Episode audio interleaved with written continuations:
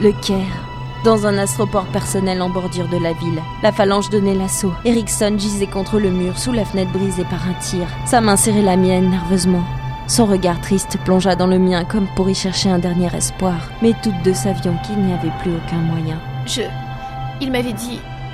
m'avait dit que. que je ne finirais pas comme ça. Comme quoi la ligne a ses limites. Elle souriait, ses yeux quittant les miens l'espace d'un instant comme si elle se laissait emporter dans la mort. Mais son visage se crispa. Elle revint vers moi. Les perles de sueur sur son front brillaient, ses cheveux violets paraissaient secs et durs. Elle me tira vers elle. Ça. ça ne change rien ce que je vous ai dit. Ils. ils ont raison. Libre à vous de choisir votre camp, Mara. Une guerre se prépare et. et vous êtes le point central. Celui autour duquel. tout. tout peut vaciller. À les. les réponses. les les réponses Elle reprit son souffle.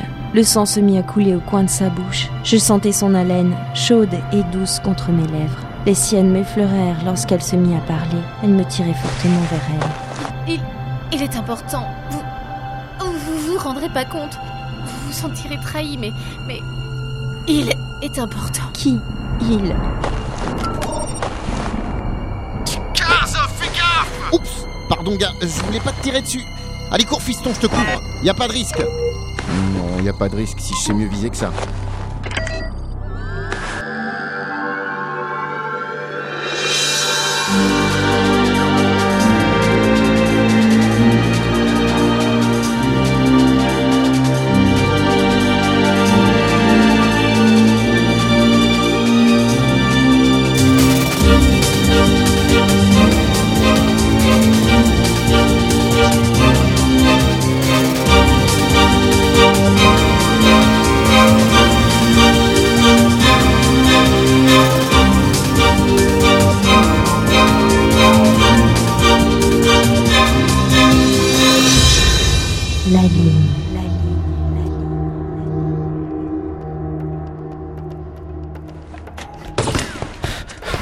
Putain, merde.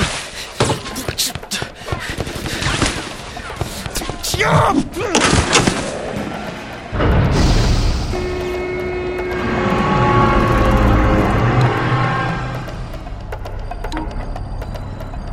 Il l'a fait. Ce con l'a fait. Ouh. Kaz J'ai actionné l'ouverture du plafond. Je fais ronronner les moteurs. On va pouvoir y aller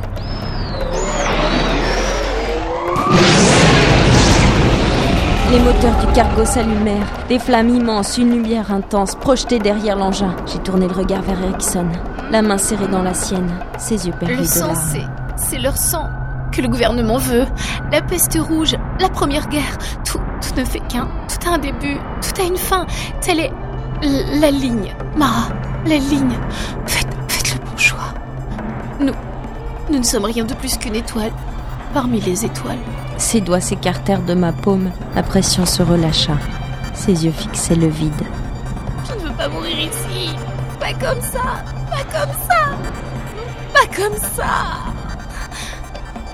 Sa main retomba sur sa cuisse. Ses yeux violets s'éteignirent. Mara On doit décoller J'arrive. Erickson emportait avec elle ce qu'elle savait. Elle emportait avec elle mon avenir. Je n'éprouvais pas de tristesse. Non, c'était bien pire encore. À cet instant, je prenais conscience de ma peur. J'avais terriblement peur. Je n'étais plus agent de secteur. Je n'étais même plus Mara Ibanez. Je n'étais qu'un chiffre dans une équation. Et quoi que je fasse, les Eoknen ou le gouvernement l'avaient prévu. Je n'étais qu'un pion. Ma vie ne m'avait jamais vraiment appartenu.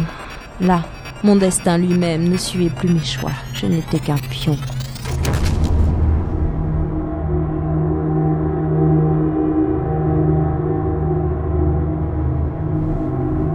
New York, le siège des nations. Monsieur le ministre, vous avez une communication en attente. Merci. Monsieur le ministre Ah, amiral, tout est-il prêt? Nous sommes en route pour N81 depuis ce matin, monsieur le ministre. Bien, très bien. Le général Krieger vous rejoindra d'ici peu de temps et vous pourrez débuter les opérations. Monsieur le ministre, je me permets de vous mettre en garde. Nous n'avons encore jamais tenté de parer mano.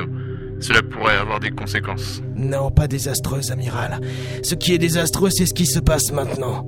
Je comprends vos doutes, amiral. Ce sont ces mêmes doutes, cette même peur de ne pas assimiler le concept d'espace-temps qui a toujours fait barrage pour les humains. Voyager dans l'espace tout en remontant le temps n'est pas une chose facile à accepter, mais c'est le seul moyen. D'ici 150 ans, nous ne serons même plus face à ce genre de dilemme. Nous ne serons même plus là, amiral. J'estime qu'il est nécessaire de tout tenter, quelles qu'en soient les conséquences. J'ai pour mission de préserver la vie et la dignité de 7 milliards d'êtres humains, amiral. Je n'éprouve aucune fierté, mais c'est le seul moyen. Si pour sauver une vie vous deviez en tuer une, amiral, hein Que feriez-vous? Euh, je crois que tout dépend de la situation, monsieur le ministre. Vous savez tout comme moi que la peste rouge fait des ravages, et ce n'est pas fini, amiral. L'organisme de la santé ne peut endiguer la maladie. Il n'existe aucun autre moyen par celui-là. Ce n'est pas une guerre de pouvoir, ni même d'intérêt. Nous écrivons l'histoire de l'humanité, amiral, car pour la première fois nous nous battons pour sa survie, et ce, en dépit des conséquences. Bien, monsieur le ministre.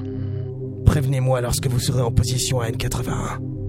J'ai hâte de parler au passé.